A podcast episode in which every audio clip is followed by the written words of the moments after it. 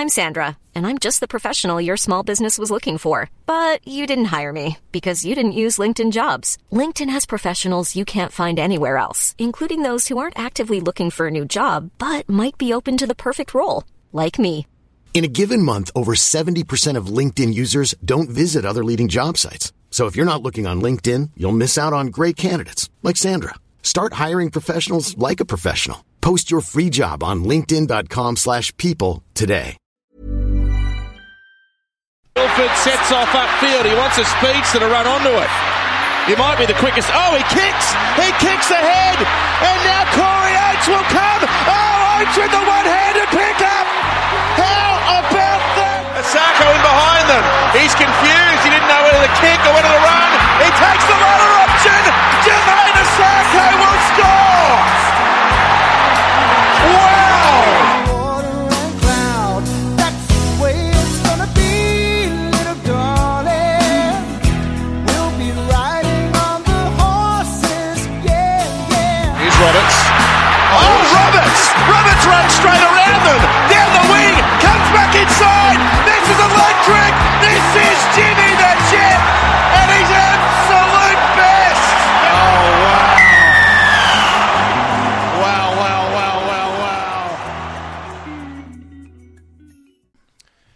Hello, Broncos fans, and welcome to the round 18 review episode of Broncos Weekly. As always, I'm Mitch, and I'm joined on the line by our good friend Simo. How you going, Simo? Yeah, a little bit cold up here. How about yourself? Cold? What is it, mate? Like 11 degrees or something? Is that cold, or is it? Um, actually, it's probably probably warmer than that. But Yeah. I got the long sleeves on. I got the hoodie on. it hit um, it was like six degrees on Wednesday here or something, and occasionally Twenty some- degrees. Oh wow, chilly up there, mate. Yeah, like Wednesday or something was like six degrees here in the morning, and um, usually it's like it's cold in the morning uh, where I live now, and then I, you know, I go, I go to work or whatever, and, it, and it's fine. Nah, just decided to stay six degrees for till like nine a.m. Fucking freezing, but yeah, twenty, mate. I know you're, you're struggling. Yeah, well, I had um actually doing night shift last week. It Yeah. actually did get like legitimately cold. It was down to like twos and threes, I think, some mornings. And you just you, you know how like working days is when it's hot. Like the hottest part is the middle of the day, and then it gets cooler in the afternoon. So you like you got that to look forward to. But working nights, it just gets colder and colder until five thirty in the morning when the sun comes up. So Yeah. it's just like you get cold like at midnight, and you just know it's just going to get colder. Yeah, well, it's one of those things. Like you know, we're not we're not a typically cold country, but you know, I've got a, I've got a missus who, as you probably all know, she grew up in Russia and lives in, in Beijing and China now, and they both get to below zero. But she's never been colder than when she's been in Australia, because we aren't ready for the cold. Yeah, we Like- like, no one's got good heaters. None, none of that. It's just yeah, you just Yeah. got to deal with it. Yeah, it's like I was in Beijing over Christmas there, and that was like you know peak winter, and it was getting down to negative ten or whatever, it's snowing, all that kind of stuff. But like, not only do you have the, the appropriate clothing for it, you know, you've got winter clothes, you know, you actually have a winter jacket and your gloves and whatever. But as you said, every, everywhere you go is heated. Everywhere is ready for it. Whereas in Australia, like if, if you have aircon, most people have aircon are lucky enough just to have it in one room. You know, so it's still the rest of the house is freezing. But in, in Beijing, it's like the government pays for central heating, so everyone has heating for free. Like- Yeah, we uh we got reverse cycle air conditioners, so Yeah. that was definitely a smart move because not that we even use the heat that often, but a couple times you put it on and it's definitely worth it. Yeah, whereas living here, like I've um, I'm living like I used to live near the city, and I'm living further up north now, like an hour up north, and it's it's far, far more like moist and cold, and like I it was getting so cold here the, the other week. I put a thermometer in my bedroom overnight, and it hit nine degrees in my in my room. I'm like, this is ridiculous. We have mum and dad. This is like way off topic, but Yeah. mum and dad, we, they got a property like a little bit out of town, twenty five acres, so like you know big enough to have some animals and stuff, but it's not a huge farm or anything. Yeah, And um, in, i the main living room is like a big lounge room, kitchen, dining room, and like another kind of area is all just one big room, um, which is like it's great if you've got heaps of people around, which our family does. And um, Yeah. but they, there's a huge fireplace like in the middle of that, which is you like you put that on in winter and it's just so warm. yeah, that's it. Well, like, yeah. Mate, I'm all about a fireplace, but like even even the ones in Australia, mate. Like when I lived in the inner west, I lived in three houses that had fireplaces that had now been concreted, concreted over. You know, so there's the hole where it was. It it's like we need those. It's cold here. anyway, let, us let, get on to the, the Broncos podcast. Um, how about this, mate? Mate, this is regularly regularly scheduled programming. It's just two Sundays in a row. It's, We're uh, back. It's quite quite the treat for the listeners. It is a treat. anyway, we'll, jump straight into the review of uh, of Thursday night's game. So anyway, the Broncos twenty eight, the Kenny Bankstown Bulldogs six. Uh, tries to, well, a double to Kotoni Staggs on his preferred side, a double to Corey Oates, and one to Jamayne Isaako, his first of the year. Uh, we had, what was it, one from five conversions? and three from three penalty goals? Yeah, something And, like and the only conversion was the one McCullough kicked. So, you know, that was a, that was a good effort off the boot for young Staggs. And then over on the other side, uh, Brandon Wakeham scored that one try, and Nick Meaney kicked a penalty goal for them in um, and probably the first time I was comfortable to win pretty much the entire season. I think. Yeah, I think it's it's not been a good season for comfortable comfortable second halves. yeah, it was like maybe what what time was I comfortable in this game? Oh, maybe. pro- Probably when Oates scored. I'm pretty comfortable when Isaako scored before half time, but Oates scored at you know ten minutes into the second half, and I was like, "Oh, okay, this is over." Which is the, that's the first time I felt that all season. Yeah, it's uh, it's nice for a change. I just, I mean, I, there's a fair bit of stuff to talk about, but Yeah. I don't know. Might as well start here. That penalty try, I reckon that is probably one of the first I've seen that I'm just I'm surprised the ref just didn't give a penalty try just on the field, like without going up to the bunker. It seems like the most nailed on penalty try I've seen. yeah, and, and it's it's it's good that the league community is starting to understand what the rule book is because Except like fatty. Yeah, except Fatty. But even then, he like, I've been told it is his opinion on the call. He's saying he's pretty angry about it. But he got told in Origin as well. Like Yeah, he gets told every week what a penalty try is, and then the next week it's like hundred percent. Yeah, I know. But that's it. I'm happy. Like a penalty try sh- should only have to be like fifty percent, really, because it's not. A, it's supposed to award the attacking team. It's like everything else. Like, you know, when you go up to the bunker, you try to award the attacking team. You know, if they went on field try, whatever, whatever. But except for penalty tries, people think. But still, Yeah, like- so it's a good call.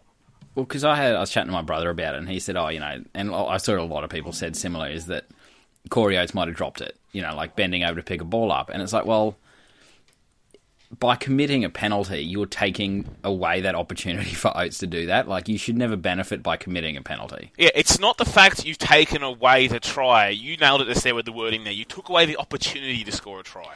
And That's, that's that's what that's what um, it is in soccer. Like for penalties, like if you take away a goal scoring opportunity, then they get a penalty. Like which is most often that's converted into a goal. Yeah, and that's the same thing in rugby union. That's one of the very few things rugby union has right is how it rules on penalty tries. Like, you know, you collapse a ruck when it's a, a, a rolling ball when it's going over the goal line. You collapse a rolling ball penalty try. I would be like, I would be happy if there's just a lot more penalty tries given. Like I just think you can be at a point where. Like if you give more of them, people aren't going to get upset at the ones that do get given because they're more rare. Um, Like I, this is probably too far for a lot of people, but I would be like, if you are offside and you make a tackle that saves a try, that's a penalty try for me. Like you shouldn't have made that tackle. You shouldn't be there. Like so, if you weren't there, it's like in touch footy where that's touch, yeah. yeah, where like you run through and they make the touch on you. Obviously, it's touch because it's not contact. They're not actually stopping you, but um, yeah, you just run through and the the ref just calls play on and you run through and score. Uh, it's obviously a bit different because they're not putting you on the put you ground. yeah, um, but I like I wouldn't be. I- I wouldn't mind if it was more like that with penalty tries. Yeah, and, and you make a fair point there because, you know, as we know, players and teams deliberately foul now more than ever in that regard to stop point scoring. They deliberately foul, so yeah, I mean, and in this one, before DW's, before the ref even sent it upstairs, DWZ's already like making excuses. He's like, Yeah. I tackled him before he kicked it. It's like, and Either way, like he didn't have possession. just like before he could even kick the ball, I just took him out before, like from picking up the ball. Like, yeah, good on you. Like He was trying to make it sound Uh, like he, you know, Oates had possession and he tackled him, then Oates kicked it. It's like, mate, Oates never had the ball. it doesn't matter when you tackled him. Yeah.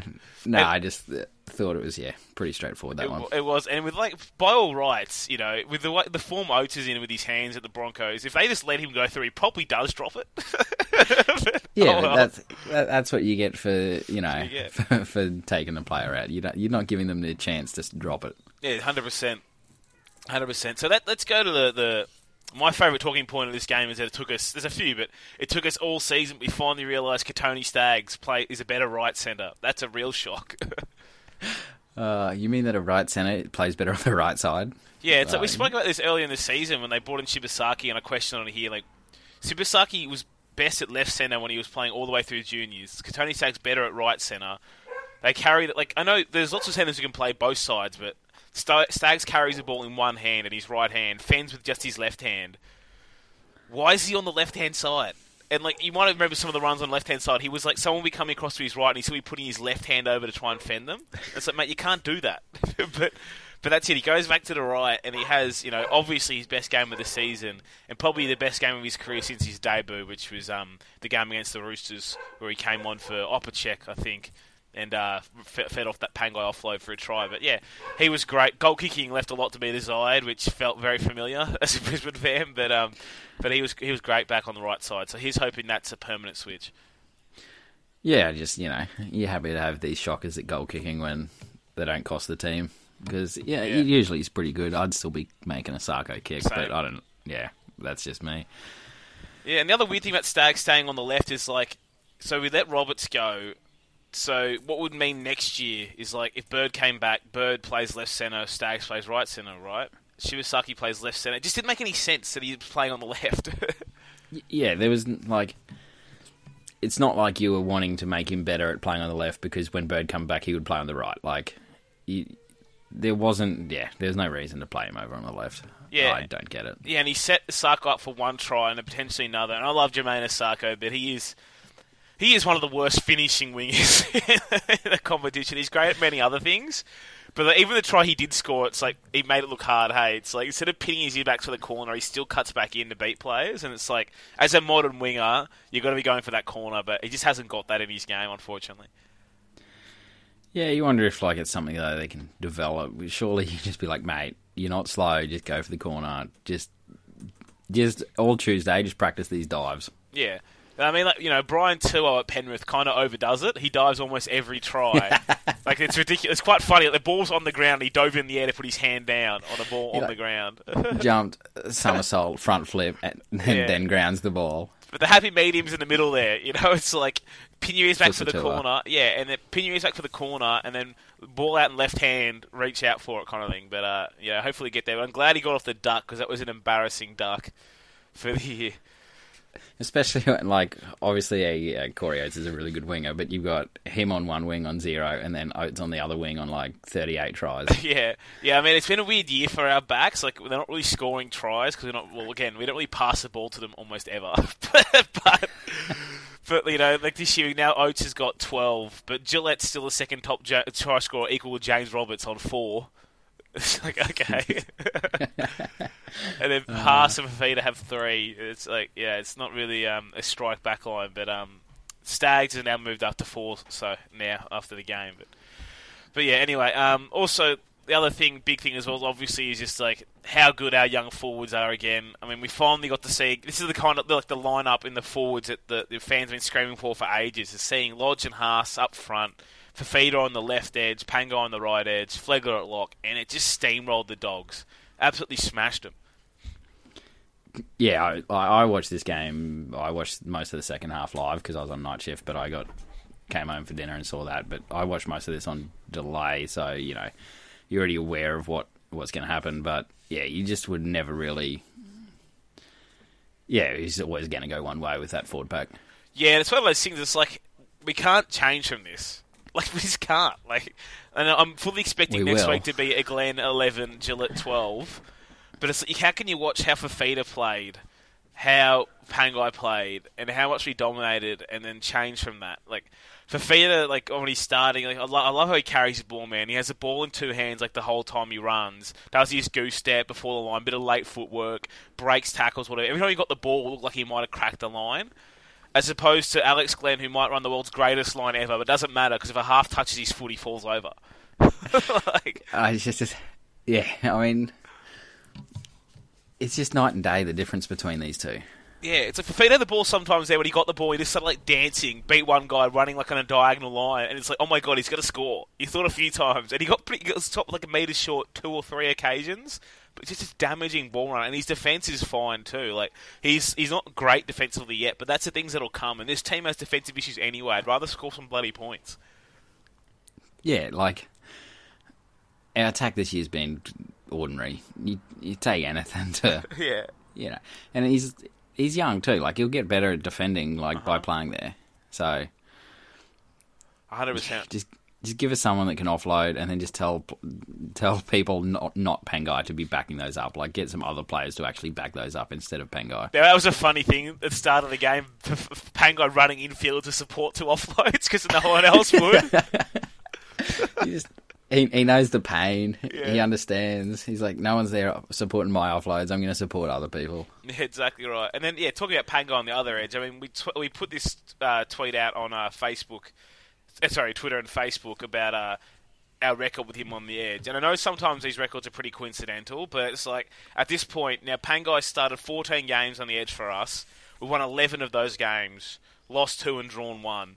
And he's pretty much 50%. Everywhere else he plays, we have 3 and 3 when he starts at prop, 5 and 6 when he starts at lock, and 21 and 17 when he comes off the bench. Like, it's huge. It's like a 90% win rate when he plays lock. Sorry, edge. Yeah, I mean, like I I never normally read too much into these because you just like The coincidental usually. yeah, like we we've had the one with Oates, like when Oates is out, Yeah. um, our win rate. But then it's also like, well, a lot of the games he's out for is for Origin, Yeah. and we have a lot of other players out at the same time. But like, uh, yeah, I mean, he's played for the Broncos for a while now, and all those other ones, like you said, are 50-50 ish. Yeah. Um, like he's best off the bench, apart from like the second row. Like his other position is the bench, and he comes on, and like you can see how that happens because you know when you're getting the second string from the other guys in the middle eh, from the other team, you know, he can come on and bash up some people, which we always like. But yeah, just that his that percentage for second row, and you just see like he's just making people look like fools when he's out there, just running over people. Yeah, it's hundred percent. It's like it's also he's like fresher. He has to work less in defence, and like as the game rolled on, he's his carries at the start of the game were that damaging. As the game rolled on, though, you could see him coming off the back. Excuse me, the back fence. of Some of his hit ups. Eh? He was just like hitting the line hard, and then he's got like three little blokes hanging off of him, and it's like he's one of the offloads he got away for uh, for that. Seguiaro kicked, we didn't score off. He was like just standing there for like five seconds waiting for anybody to turn up. Like, I've got this ball here if someone wants it, you know? He just got his arm free the whole time. Yeah, it's just it it generally looks like an adult versing like some like twelve year old kids. They, they just can't tackle him, and he can offload any time he wants. Like, Yeah. Yeah, and then speaking of him on the edge, so you talk about like this year. He's obviously he's only played the edge three games. We've two and drawn one. But last year it's like round ten he played lock. We got towed by Manly. Round eleven he played on the edge. We beat the Roosters. You know, round twelve we beat Parramatta. Then round fourteen he goes back to the bench and we lose. It's Melbourne, whatever. We lose to Melbourne. And then yeah, uh, I I think mean, you're always going to lose yeah, that. I believe that's a game when uh, when uh, Sua got injured, and then we won the next five on the trot with with um, Pangai back on the edge. and he's pretty much his only losses the rest playing second row last year were like we lost that bad game to the Bulldogs, lost to Melbourne. And then he went back to the bench against the Cowboys. He lost that game. What a shock! And then he came back in. We won all the games in a row till the final again. Like, and it's not. Uh, uh, it's just because that matches up with what I think the impact he has on the game on the edge. I honestly think he's a match winner for us when he plays on the edge because like big, effective play the balls on the edge change the games a lot more than in the middle because it really messes up one side's full defense. If you suck in the center, the half, and the second rower, you've t- changed their entire defensive structure. Like for the play the ball after and for what you're doing, and it's just like every time he carries the ball, he's indenting that line, looking for an offload, and then when he's on the edge as well now, he, his defense isn't perfect, but you'll see he has this energy that you know, 20 minutes to go, he's screaming down, kick chasing, running at um, who's he running at? Not Reimis Smith, uh, uh, Nick Meaney, and just murdering him for no reason. it's like, but that's it. Like he has the energy, just all these ways to impact games from there, and it's like I don't know how we can go from that to just bringing Matt Gillett back next week and be like, what? like who's Yeah, like you makes gonna happen. Yeah, makes forty five tackles, but you know doesn't really do anything with the ball in hand. You know, gets taken one on one quite often. Has literally bombed tries this year when he's been put through a hole because his hands didn't move. Like the two times the ball just hit him in the body. Like yeah, I don't know how we can go back to that, but we're going to. is there somewhere like five eight we can just put Gillett and just like keep him out of the way Yeah, because that seems to be working all right at the moment Yeah, for we'll, we'll put Gillett at halfback. it's like our two like left right out positions six and seven, and just the rest of the team plays around them. yeah, and I know I'm generally against like I know I, I'd knock our own fan base for this, trying to like always move players on for the next ones. But like Glenn and Gillett for for Pangai for Fia is just like beyond obvious. Yeah, I mean, I agree with you. a lot of times people do that, but I think a lot of the times that happens, the next ones are like seventeen and eighteen year old kids Oh mate, that it's, aren't. Whereas, I mean, Pangai is established first grader, like amazing, and Yeah. Fifita is also not like a regular nineteen year old. he's played Origin.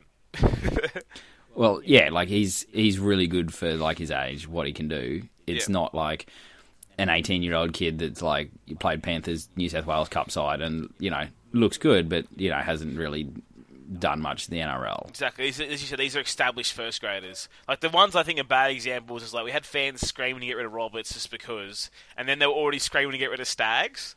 It's like what?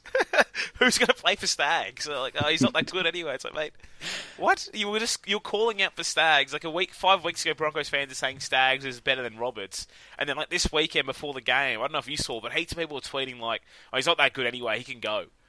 What? Yeah, I think people just flip flop a lot. They do, and it's like Staggs hasn't had a great season, but he's young and he'll learn. But yeah, Pangai and Fifita are just so ready, and anytime they're on the field, we look we're a better side, and like you know, and that's just it. It's just like if you if you wanted me to, if you asked me if we could keep this team like Fifita edge, Pangai edge, Seguiara off the bench, you know, Lodge and Haas starting, could we make a? Are we worthy of a, of the finals? I'd say yes, but I don't think that team's going to stay the same. What we need to do is go through all the players and figure out their highest win percentage in what position. So, like, Seguiaro has got, what, four wins and a draw? Yeah, he hasn't lost yet, coming off the bench for us. Yeah, so he's coming off the bench. Um, Turpin at halfback, what's he got? Is it a win, I think it- draw? I think I think he's won them all, hasn't he? Oh no, that bloody draw. the- yeah, but a draw's not bad. Yeah, no. Like, He is yeah, one win, one draw, but he played five eight for a win as well. okay, so yeah, he can stay in the halves. Like, that's good. Yeah. Um, that's 100% not losing. um, yeah, like, yeah, we can figure out this. Obviously, Pangai then's playing, playing second row. Fifita's playing second row. Um, Milford at fullback, yeah, that's that's some good percentages for us there too. Yeah, but I mean that Seguiaro one also has some relevance to me too, right? Like the Turpin one, I don't really have any relevance to it, but like the Seguiaro one has, has on some to me because again that matches up with what we all think. When he comes on the field, we're better, and when he's playing half an hour and finishing games, there's no shock. We always look better when he's on the field. I don't think that has much to do with him. I think that has more to do with if when he's on the field, McCullough's not on the field. like, Yeah, Seguiaro hasn't been the standout, but he ha- he's been better than McCullough. yeah, like I just think you put like a league average hooker in that off the bench replacing McCullough. Like, well, to me, McCullough is lower than a league average hooker. So you put a league average hooker in, and you're improving that position. And I just think that's all that's really happened there. Like, I like Seguiaro, but I don't. He's not like come on and look like the world's best hooker. No, he hasn't. Just just been quick service. That's all. But yeah, you mentioned with McCullough. Like I haven't finished yet, but I was running some numbers this week, and I'm trying to like for end of season reports do some stuff about like you know t- t- what's different about hookers rather than just like tackles like Smith does or whatever. Everyone, but like one of the things we look at is like. I'm looking at now is like firstly how often they get involved not at dummy half. So you know how they impact in the game, you know supporting or if they're touching the ball first receiver, or whatever, whatever. And McCullough is last in the league at that. And then the other one I looked at was like how often when they carry the ball at a dummy half, how often are they like you know what are they doing? What are their options? And so you look at it and so if, when he when when Damien Cook grabs the ball at a dummy half and runs, he only gets tackled like thirty odd percent of the time. He's creating right, and Kansas Smith's the same. It's about thirty or forty percent of the time. McCullough gets ta- gets tackled like ni- it was ninety four percent of his runs. He just takes a hit up, that's it. Uh, what if, mate? If your end of season reports aren't just like 208 pages of sack Boyd and Macca, like, what are you even doing? What have you got that job for? Exactly. And on on the other side of that coin, you better send a report to the Warriors. It is like, look how good this hooker is, I'll, guys. I'll change their report to show how good McCullough's like effective contact is and whatever. yeah, yeah, yeah. So But like, you're not abusing your power, but like, his number was so high. I'm like, have I put this in wrong? Like, it's like, what do you mean? Like, pretty much every time by like twice this year he's run, he's just got tackled. You're saying? I looked it up. He, I'm like, oh wow, that's It's- true. it's more of a slow jog. It too. is. It's not a run. It's like he's not speedy. But that's why he's so he's so easy when he's on the field to defend us because like it's so easy to know what he's doing. It's that he's either passing the ball to a forward or when he runs, he's just taking a hit up. He's just taking ten meters. It's like he's not coming out of dummy half and looking dynamic or you know creating anything. That's why he's so boring, and that and that is the difference between him and like even average guys like Sigiaro, right? Like yeah, sure, he hasn't had he has he's been pretty good for us, but he hasn't been amazing. But a lot, it's just because when he's at dummy half, different things happen. Like even when he missed that field goal, he did something that McCullough would never have done. you know. Yeah. But yeah, anyway, he he came on this for the game. It was one, but Seguiaro, yeah, much bit more of an improve on a Macca. That has to be like in tip sheets from other teams, right? They would just know like when McCullough's on, we don't have to defend. Like it's just going to a forward. Yeah, and the thing is, again, I know this four pack's amazing when McCullough's on. It still is. But again, there's no coincidence is when Seguiaro comes on. Not only are they fit as well, but like they start rolling over teams. The la- like um, played like the last thirty out of this game, and they were just we were just murdering the Bulldogs pack at the end of that game. I mean, Payne Haas, we've said it so many times, we'll say it again. Best young forward I've ever seen. Murdered them in this game again. But you know, Lodge kept rolling big. So did Pangai, and even Carrigan had another solid game for him. And just like Seguiaro's quicker service and a bit of variety allows it allows us more, more time for our forwards. They don't get met at the you know in their face like they do on McCullough's on the field. Yeah. Yeah, I have. A, I found it really funny. There was one set early in the game where McCullough actually fed our backs, and we didn't know what to do with the ball. like, like Milford did about seventeen steps and did a pirouette. He's like, "Oh man, I got the ball. Oh, yeah. This is great. I got the ball." I remember the um who's the bloke playing fullback? Is with Yeah. yeah. now.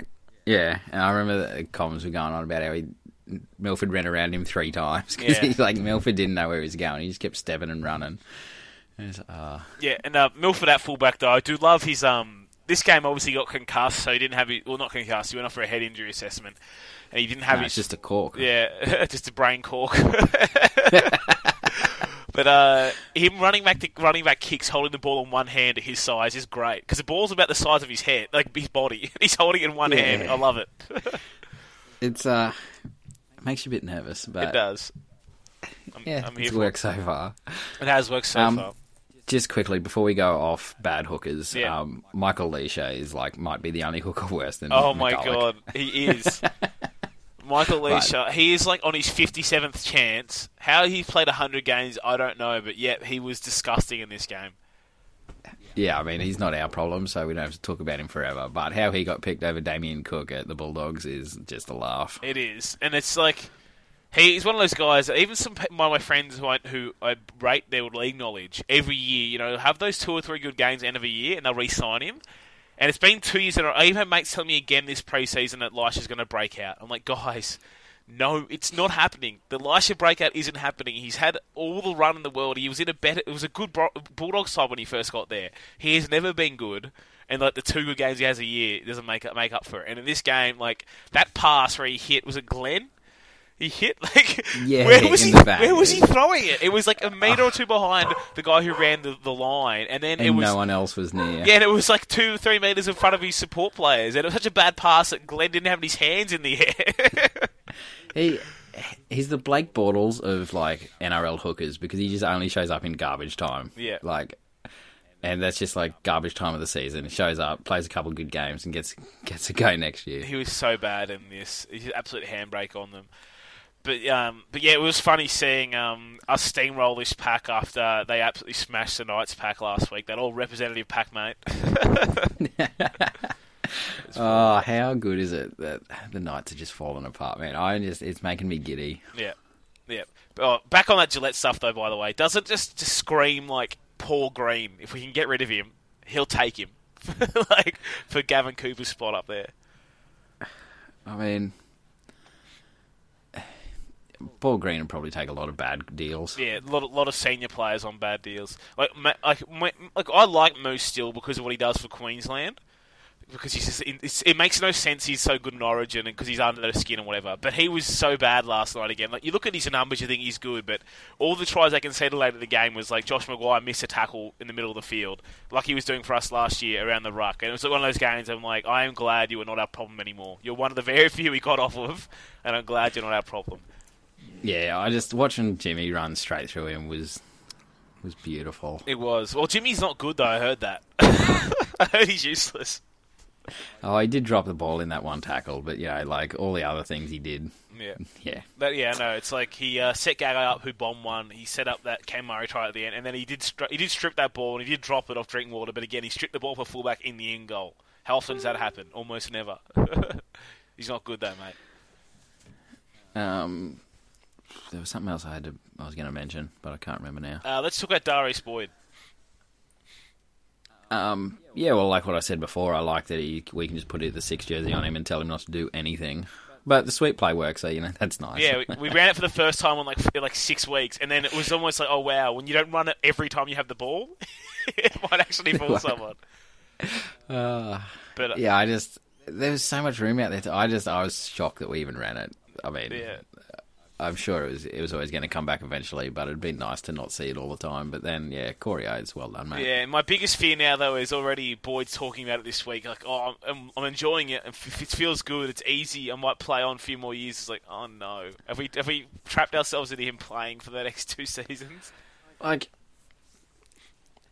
lo- you know how a lot of times you say like oh you know how does like the coach and whatever not see this stuff and like I just I just can't believe that someone like Seibold would be dumb enough to like like fair enough if you can't get out of his deal like you you know you might keep him around whatever but I just can't believe that they're dumb enough to have had somebody play for him this year like he has and then re-sign him in like in 2 years time Yeah. sign him to like 2 more years after that like I just don't Oh yeah. think anybody is that stupid Oh yeah, Boyd's not getting his like oh five or six more years he's talking about now. That's for sure. But um, but isn't it funny though? He was so bad at fullback, and he's only been like he's just mediocre at five eight, probably below mediocre still. But because of the change between the two, people now think he's good. it's great. Like he's like a, a real five eight. You know, c- you know, play makes, kicks, steers the team around, gets involved or whatever. Like uh, remember the bar that was set for Milford for having a good game.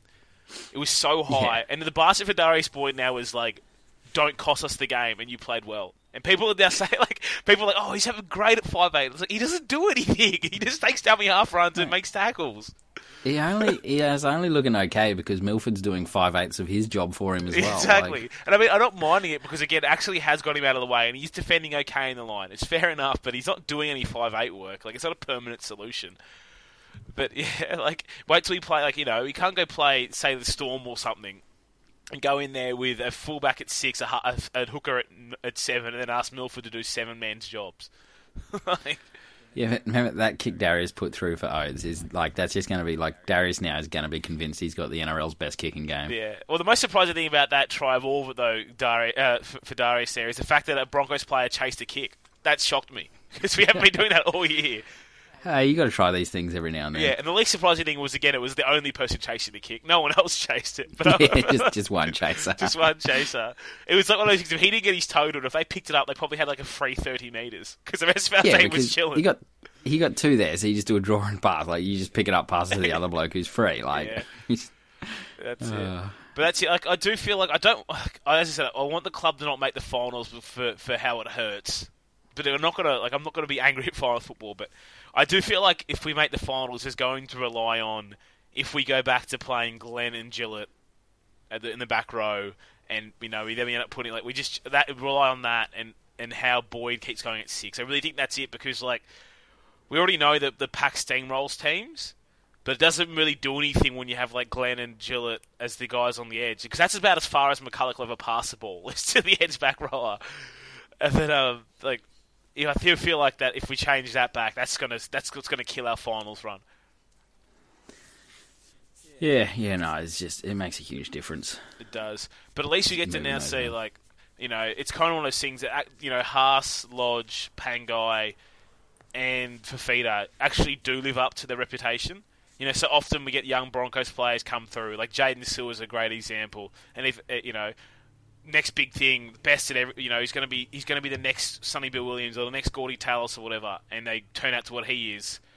and then you get to see actually Pangai, Lodge, and Haas are every bit of what they're made up to be. So Safina. Yeah. It's good. Good old Su'A, by the way. 30 minutes last night, two runs. Good to see him working his ass off at South.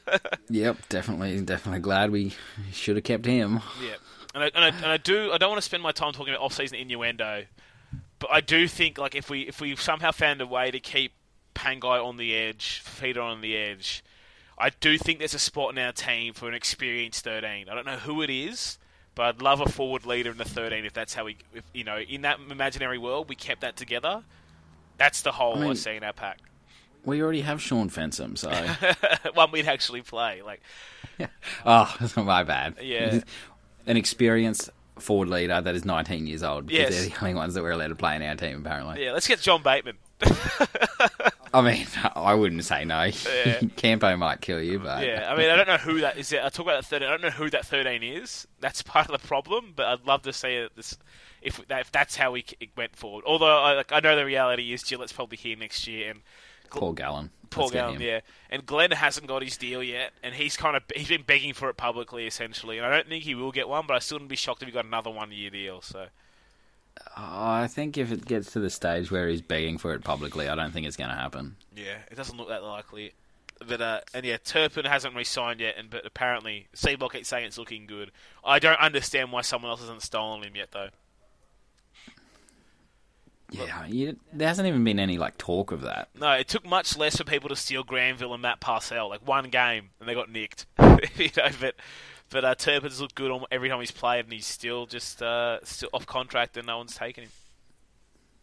Yeah, I mean, I I said we should have signed him like up before before this season started. Like, I just, you know, whenever he has played, I thought he's looked pretty good. Yeah, hundred percent. And like back then, when you got Granville and um, who was the other guy you just mentioned? Parcell Parcel, yeah. When those guys played, like you had McCullough, who was looking okay. just yeah, he was looking okay, and he was going to be the hooker for a long time. So, you, you know, there's not you're not really going to try to keep Granville around or Parcell, but at this point, you're just like, uh, come on, move on, Macca.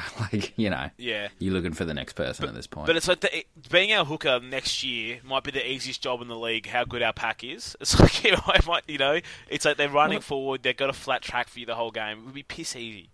Well, that's it.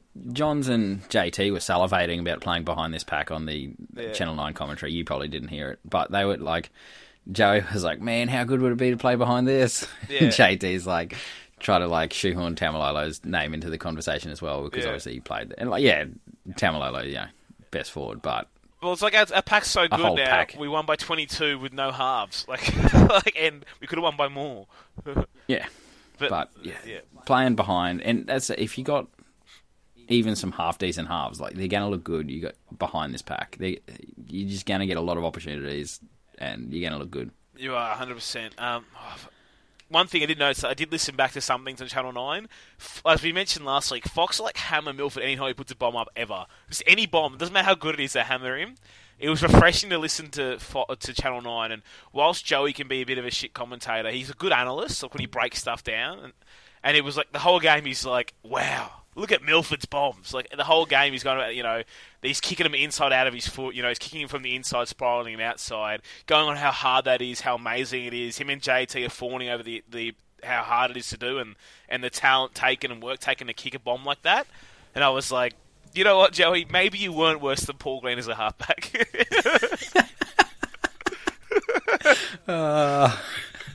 Um, yeah, he, he's got the best bomb in the league at the moment. He does, and for some reason he gets hammered for doing it. But it's like I know there is some occasions where you want to see him kick into corners, but we've seen so many times how it, it's created things for us. And with a team that has like in creative out- outlets, and when it's a bomb like that, I'm okay to see them go up. I hate those midfield bombs, like Ben Hunt midfield bombs and Jake Turpin midfield bombs. Nathan Suck. Cleary. Yeah, Cleary ones, or the or ones we cop from Dearden while he's still learning. They're terrible because you know the fullback's never dropping them, and they don't go up high enough that the kick chase is close. But Milford ones when he when he bombs it from fifty and it, it's in the air for like ten seconds before it lands in the goal line, it's like okay, I can cop that. I think probably the only kick worse than those type of midfield bombs is like every kick Mitchell Pearce did to Billy Slater in Origin. Yes, he hits, 'Cause him- it's hits him in like- the chest anywhere. Just on the chest and as fast and low as I can. Just like get it to him as soon as Yeah. possible. And, and, and Billy's like on the run to it, so he hits it at pace. yeah, it's like the only kick worse than yeah a midfield bomb. Yeah. right. I tell you what, it did. It did like like I don't love how we play at the moment, but man, I'm telling you, my whole weekend was better because we won at a game easily. I tell, like it's honestly, it was like a stress relief on Friday. I didn't get any of the dumb questions because, as you know, working in footy, every time we lose a game, I get, Mitch, what's wrong with the Broncos? you know, Friday walk in, no one says a word. But this is great. You just you're walking around to like other people in the office, be like, guys, what's wrong with the Broncos? You see the game last night? Hey, what's wrong with those Bulldogs? now one point, one point outside of the eight somehow. I mean, we- I know it's quite funny. We had we had five of our last eight at home, and people act like one game over fifty percent is like, oh, they've got all these home games. It's like it's not that many home games, but we do go to Gold, the Gold Coast uh, this week. You know, that's close, and then the other away from home game is we're going to Townsville in a few weeks. So we don't leave Queensland until round 25, the, and that's at the Bulldogs. The draw isn't easy, but it's a draw of like if you want to make the finals, you're winning these games. You know, so we've, Yeah. we've got um away away at the Titans next week. Then we're at home to the Storm. That one, okay. Look, we can lose that one, still make the finals. Um, away to Cowboys, home to Penrith, home to South, home to Eels, away to the Bulldogs. So it's not an easy draw, but again, like if you don't beat, you know, two or three of Penrith, Bunnies, and Eels at home, you don't deserve to be in the finals anyway. Yeah, that's exactly right. And like, even if you did and made the finals, you're not going to be. You just cannon fodder week one like we were last year. Yeah, exactly. And the um the other obviously important part of the ladder is that you have got a beer bet on with the Knights finishing where the Broncos are, like I had last year. One Oh, point it's- difference now. The Knights have a bit of an easier run home, but they look like a far worse team than us right now. So who knows? Yeah, I think that uh, that draw could come in big because we had well before yesterday we had a way way worse for and against. Now theirs has kind of gone down the toilet a bit. but we got that one point win, that one point from the draw though. You know. so that uh, essentially just gives us a you know in essence a superior for and against over them Yeah. instead of the win. So yeah, at least I got something out of the draw last week. So, but you know, like the the Knights' best season since 2013 is one point better than the Broncos' worst ever season. Yeah, so, that's great. But yeah, so the levels. Yeah, the Knights have the Tigers this week, which they should win, but who knows? And they're away to Manly and Parramatta, who I think can both do the Knights. They host the Cowboys, and the Cowboys are looking okay. And then they're back at the Tigers, Titans, Penrith. They got they got pretty much the best draw of any team going home because they don't play any of the current top four. But good draws never really seem to help the Knights. so Oh, this might be the first time I cheer on the Cowboys in like four years. Yeah, but that'll be interesting. So that's the other. So we've got two ladders we're trying to make. We're trying to make the top eight and then the above the Knights ladder. So I'm trying to figure out like what my optimal finishing is. If you like, if we finish nine, so we don't. If you didn't make the finals, then you know, like we've talked about before, you'll get like more changes around the club. yeah, Hopefully, better going forward.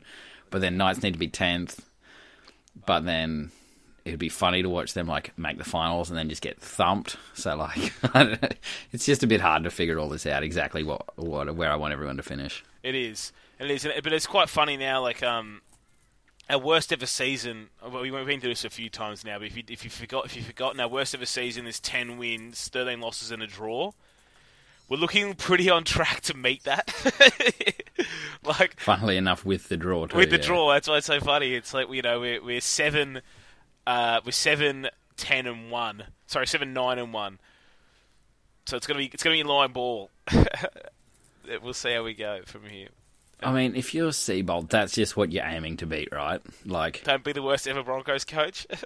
yeah, yeah. Like if you avoid that, it's like what I said about a week or two back. Like if you win a wooden spoon, like that's with you forever. But if you win fifteenth, like no one remembers. Yeah, and so you just if he like even avoids it by one win, it's so close to the worst season ever. But you go three years down the track, and no one's gonna like, no one's gonna put those two seasons on the same level still. Well, that's it. Those are two of the knocks on Thurston's legacy. Actually, as you said, he hasn't got two spoons, but he's got two fifteenths. And you know that's, that's one of the things. One of the arguments my, my good friend Matt Bungard from Boom Rookies will say. There's a reason why Thurston can never be considered the goat to him is because of those seasons. And I mean, 2010, he only didn't get the spoon because of the um the cap suspension for the for the Storm. They won five games all year, So yeah, but no one remembers those because it's fifteenth. he won a spoon at the Bulldogs. Yeah, I mean, uh, does that really count? No, but like if you can't give him two over salary caps, but you can give him one of no, them was he? because Did he, either get the, did he get the Bulldog spoon? yeah. He, oh, he did. Oh, yeah, no, he did. He was there that year. So you you can't give him both between the Bulldogs and the Storm, but you can either give him the one he earned at the Bulldogs with the salary cap, or the one that the Storm stole off him because of the salary cap. Like, I'm more Yeah. inclined to give him the Cowboys one because like He deserves that just- one. they lost they lost the least amount of games. That's what that is. Yeah, I mean that's it. They they, they deserved that spoon, and the, and the other year I can't remember like 2008. I don't know if they were like what how how, how they not finished last. Ah, is it the good old Titans? Is it no? That's ladder. What- When, when we, 2008's ladder. One sec. Who finished below them? Ah, the Bulldogs. For and against, they didn't come. They didn't get the spoon on. Perfect. I like people talk about JT being the best ever, and I legitimately don't know if he'd be in my top ten. Like, I just I there's so many other better players. He might be. Like, I do agree with that term of him being like one of the best ever competitors, but it's not like it was always a positive.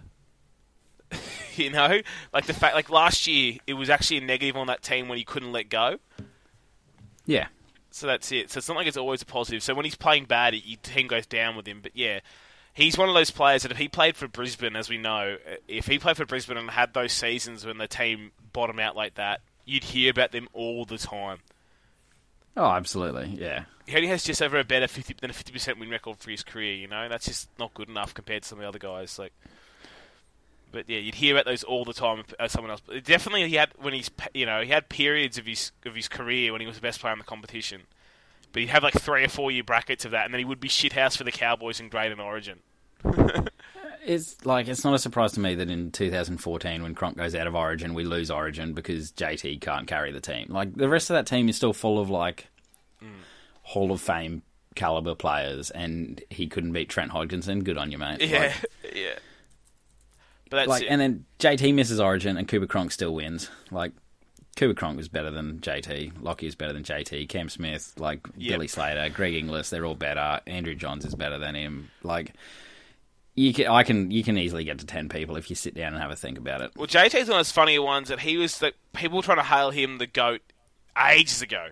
Like anytime he had a good game and like it, people were just trying to like Phil Gould loved him, so that's part of the, the narrative as well. Like once you get loved by prominent media members, it helps. Uh, but Phil Gould's Gould had to. Yeah, Phil Gould tried to He- nail the goat like five times. Yeah, well, Phil Gould had to love him because he was trying to get him to come play for Penrith. So like, Yeah, exactly. Yeah. That was classic Phil Gould. Hey, how he's like tried to sign JT on the biggest deal ever, over a million bucks a year, and then after he didn't sign, Phil Gould ever since has now said no player's worth a million dollars. Only the one I wanted to get's worth a million dollars. classic, classic Phil. Anyway, let's move on. It was um, it's good to get a win. Uh, as you said, Titans next week.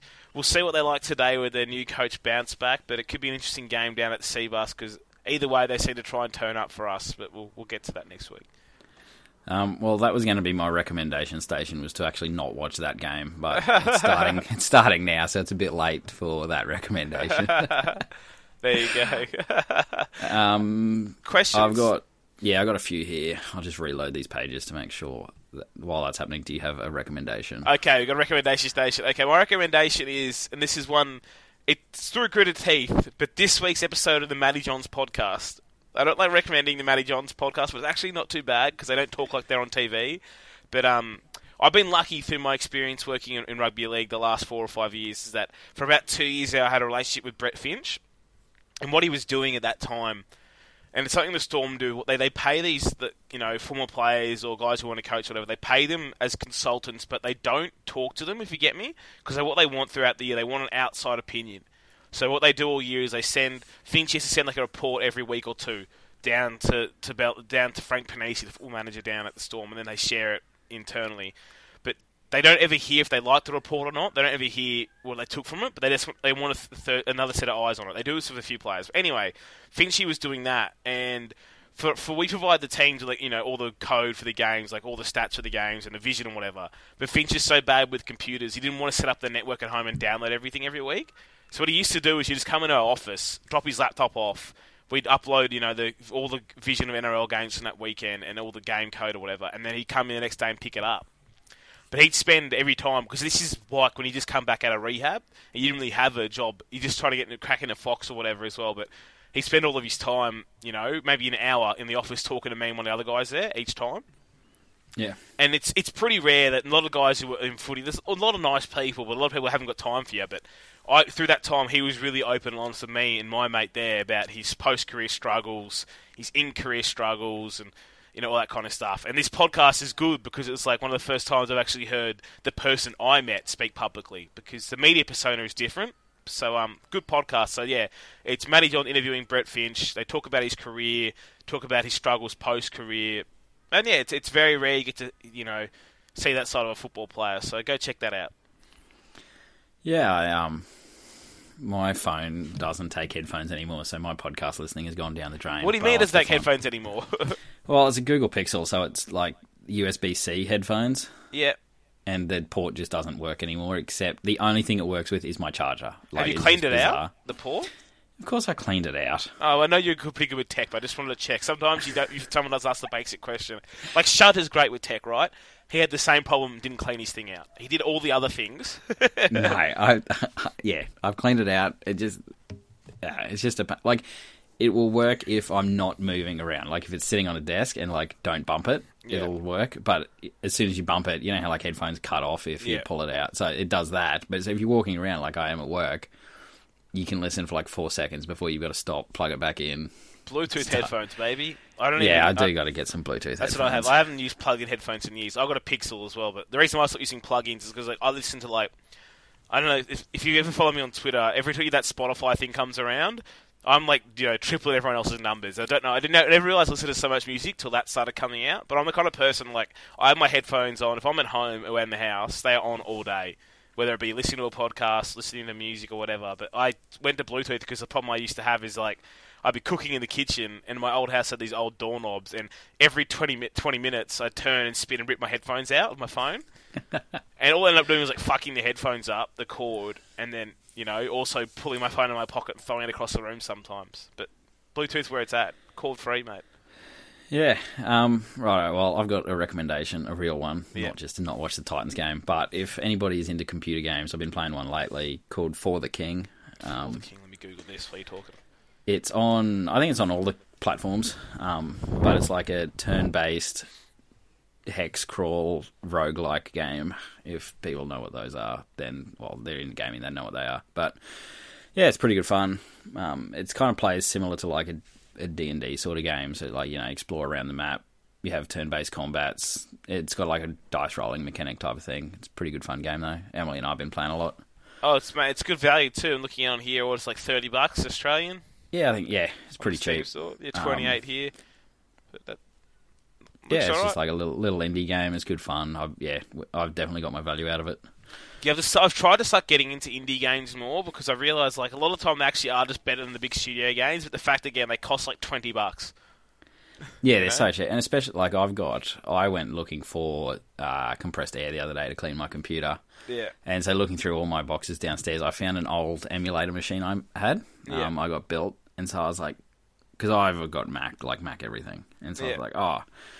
So I pulled this out, and I'm going to talk to my mate and try to get it working to run Steam on it because there's heaps of indie games on Steam that I want to play, but I've like they're PC only, not Mac. Yeah. And um, yeah, so I'll get that going because even th- those games you get, they're even cheaper than like twenty bucks. You can get them five, ten bucks, and sometimes on Steam sales, like for a couple of dollars. Like it's it's great value for gaming. I do hate Steam as a platform itself. but, Yeah, but know, it's the best. It's the it best. It is the one. best. It, I find the platform just to be buggy and annoying sometimes. But what, what can you do? But like, yeah, I'm trying to get because I've got uh, a, like a two-in-one laptop tablet thing, and it's might be the. It was only like 300 bucks. It was down a couple hundred bucks. It's uh, JB and Frankie recommended it to me. One of the best purchases I've ever made because like I don't like iPads and stuff. They annoy me. It's just a big phone. It's like, why, am I, why have I got this? But now having like a laptop the size of an iPad is the best thing ever. But now it's like on the train to work, I get a train for like an hour and a half. I'm playing a game on Steam every time. It's like, why not? It's Football great. manager, mate. Oh no, I'm not going to get back into that. I'm playing. I'm actually playing. here's here's one. I'm playing the cricket version, mate. Cricket Captain. I'm playing. I've been, I've been uh, that one's been around for like ten years. It's really basic. It hasn't really changed much in ten years, but again, it's like twenty bucks. That's how I'm playing on the way to and from work currently. That's all right. I think there was um this is a year or so back when I was super into all the management games. There was an NFL one coming out that looked pretty good, but it was still like a year or two away. I might have to look into that and see where yeah, it's up to. I, yeah, I'm into a few of them. Uh, I like management games too, just in general, because it's one of those things you can do if you're not paying full attention. Perfect for a train. I can't be playing like an actual game on the train. You're um you're not really a baseball fan, are you? No, but again, simulate mate, management games. I'll do anything. Well, if you want another one, the Out of the Park series for baseball is probably the best management game ever. Like I it's, think I have this one of these downloaded, but I haven't played it yet on my computer. it's uh, I played for a little bit, but that is just a ridiculous level of management in that game. Mate, it's half price right now on Steam. Well, there, there you go. No. recommendation station. That's uh, that's up there. Like it'd be above Football Manager for like quality of game. Oh, well, I'm looking now. Yeah, that's that's my problem though. With the management games, I won't like a lot of them are about 50, 60 bucks. I just refuse to spend that much on one of them. That's not Football Manager. So that's Yeah. why this one on sale now though, twenty five bucks. That's that might be an investment. But yeah, if Football Manager, mate, I'm never playing that game again because I used to love it. But that's the problem. It's like it was like my heroin. I'd be like, Oh, oh, for I- sure. yeah, like all through uni. Look, so I had my laptop. I never did. I never really went to uni. When I went, every single class I played Football Manager. Every lecture I had to go to, I played Football Manager. I played it on the way to. I played it at lunch. Like addicted. And then once I started looking up the hours I played on Steam, I was like, oh my god, this is embarrassing. Yeah, it's uh, that's why places hide those numbers. They don't want they don't want you to see. Yeah, Uh, Steam's a funny one too because I've got again, if you get someone who likes buying Steam's things on special, there'll be so many games people will scroll through, you know, one hour of play because they they bought all this bundle and they never played them. It's like it's just funny how they show it so easily. Yeah, that was I had my old Steam account had over 500 games, and I wouldn't have barely played most of them. Like you get you know humble bundle, you get like 13 games, and you want to play one of them. Yeah. And I um I ended up just selling it to my brother for like got a bit back for it, so that was all right. This For the King looks alright, mate. I might, give her a whirl. Looks looks alright. Probably I'd like to watch it. I'll probably watch some YouTube videos before I download it, though. I'm one of those people. Um, if you do, let me know because we can play also like online with each other. Yeah, sweet. Well, we have been missing our online connection since we stopped playing Fortnite. We were like we were really early on Fortnite, but we were there for like a month.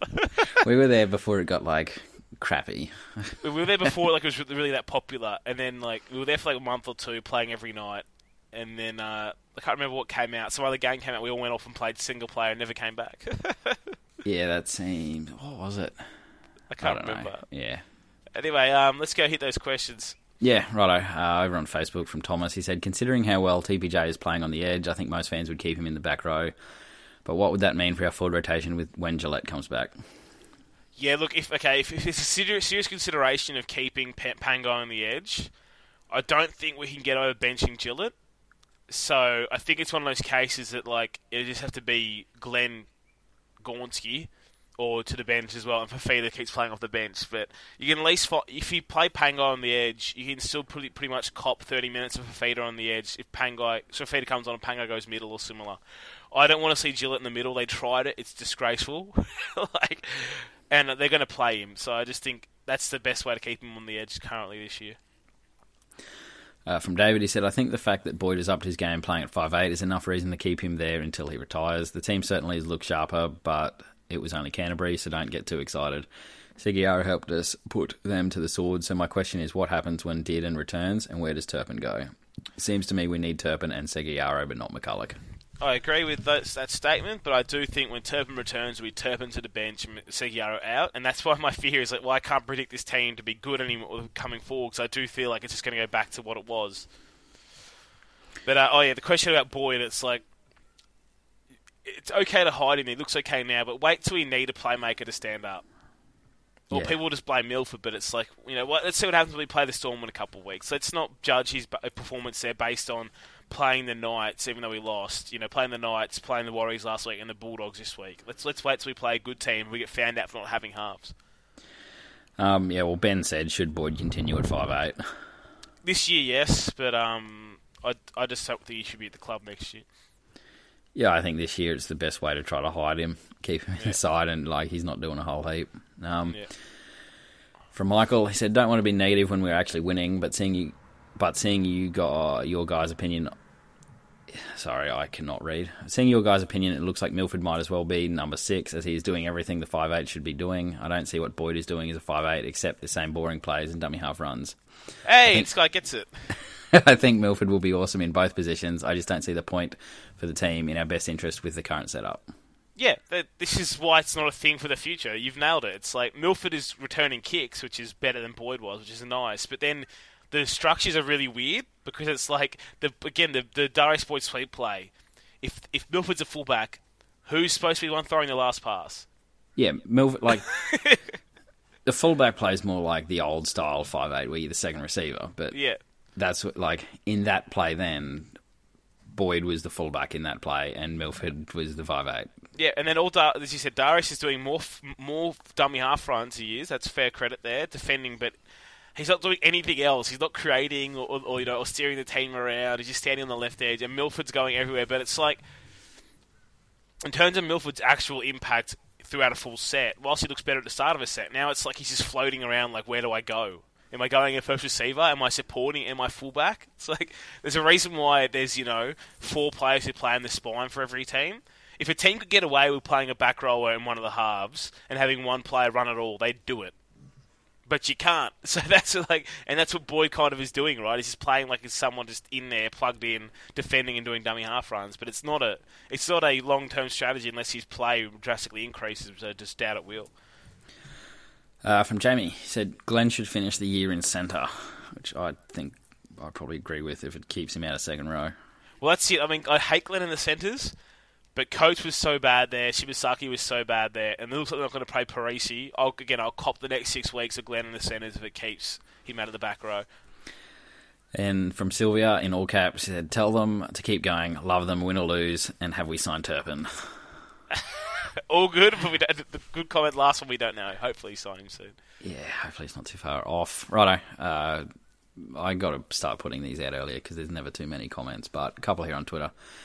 From Nathan Chip, 22. Solid dig from the lads, but uh, got the job done. Wasn't spectacular, but at least playing with a bit of respect for the jersey. Would have been nice to slot most of the conversions, though. Any reason why Sako isn't kicking?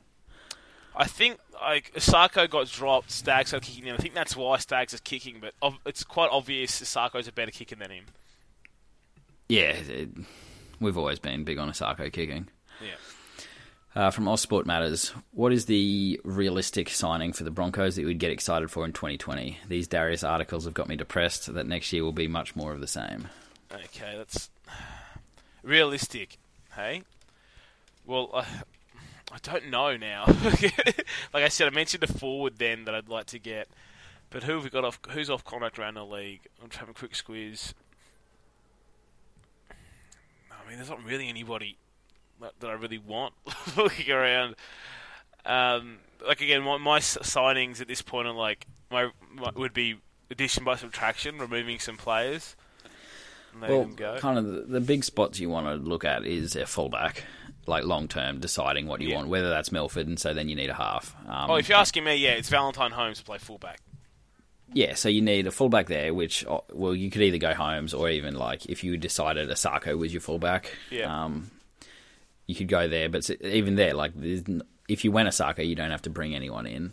Um, but then also like hooker, we've already got the people there to play hooker. You, like get Turpin, Seguiaro's only this year, is he? Yeah.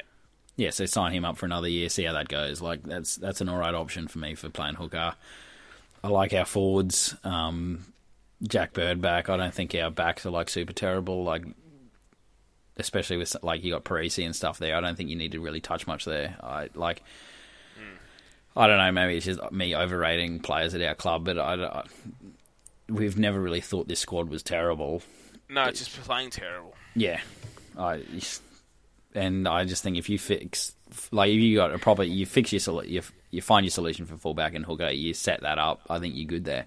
Yeah, that's it. Like, I mean, I got asked by a Tigers fan the other day who would I sign for them, and I ended up with a way too long list of like 30 players in reserve grade I think deserve a chance. But like, that's the difference is that I think we, I don't think we need much. Like, I don't think we need to give more chances. We have those guys who are in there young now and playing. It's just there's a couple of positions as you mentioned. You know, six, one, or hooker, whatever we figure out with one and six.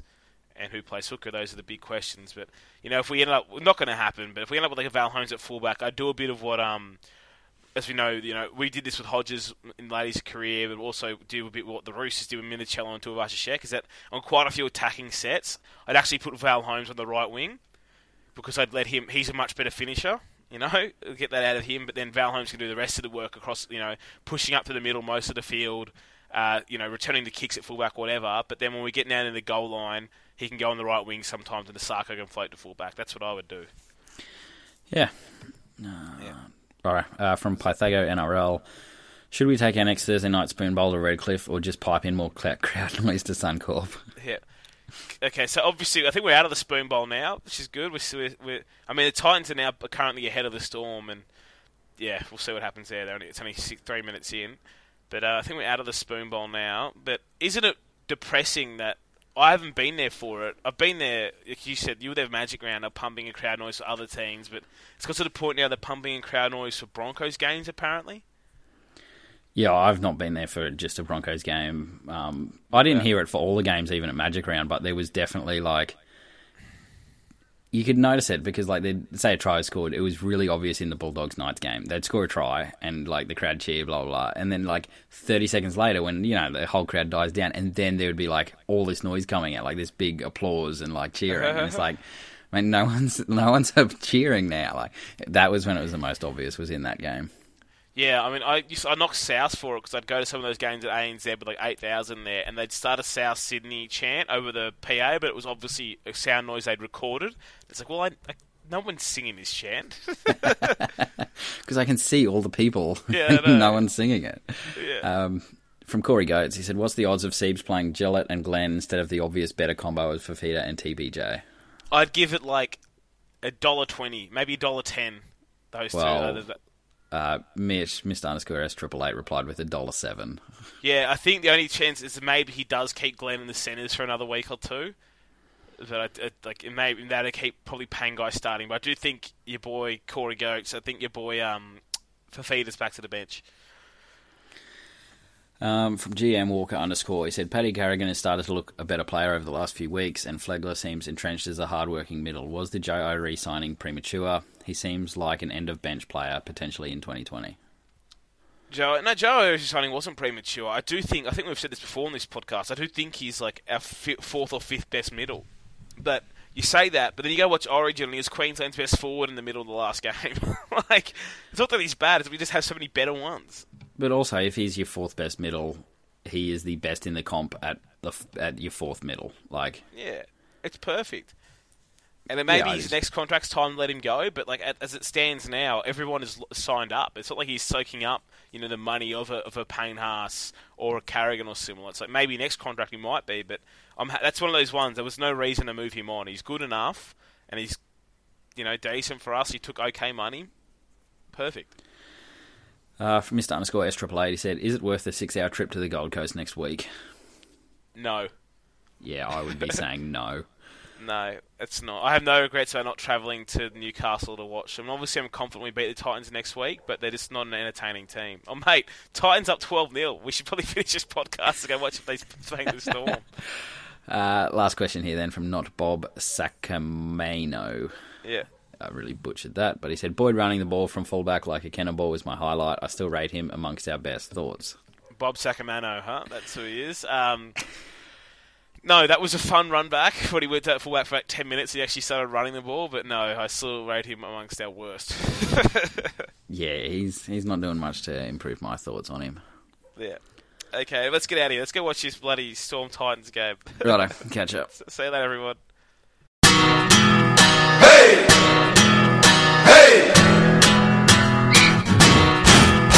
We're the Broncos, the mighty Broncos.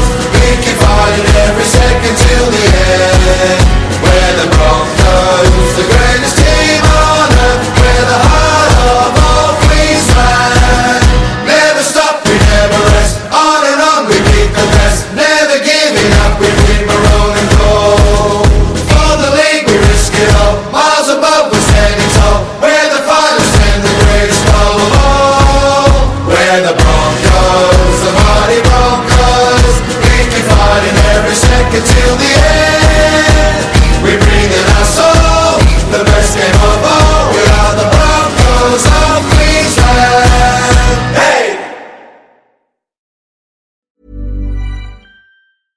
Mom deserves the best, and there's no better place to shop for Mother's Day than Whole Foods Market. They're your destination for unbeatable savings, from premium gifts to show-stopping flowers and irresistible desserts. Start by saving 33% with Prime on all body care and candles. Then get a 15-stem bunch of tulips for just $9.99 each with Prime. Round out Mom's menu with festive rosé, irresistible berry chantilly cake, and more special treats. Come celebrate Mother's Day at Whole Foods Market.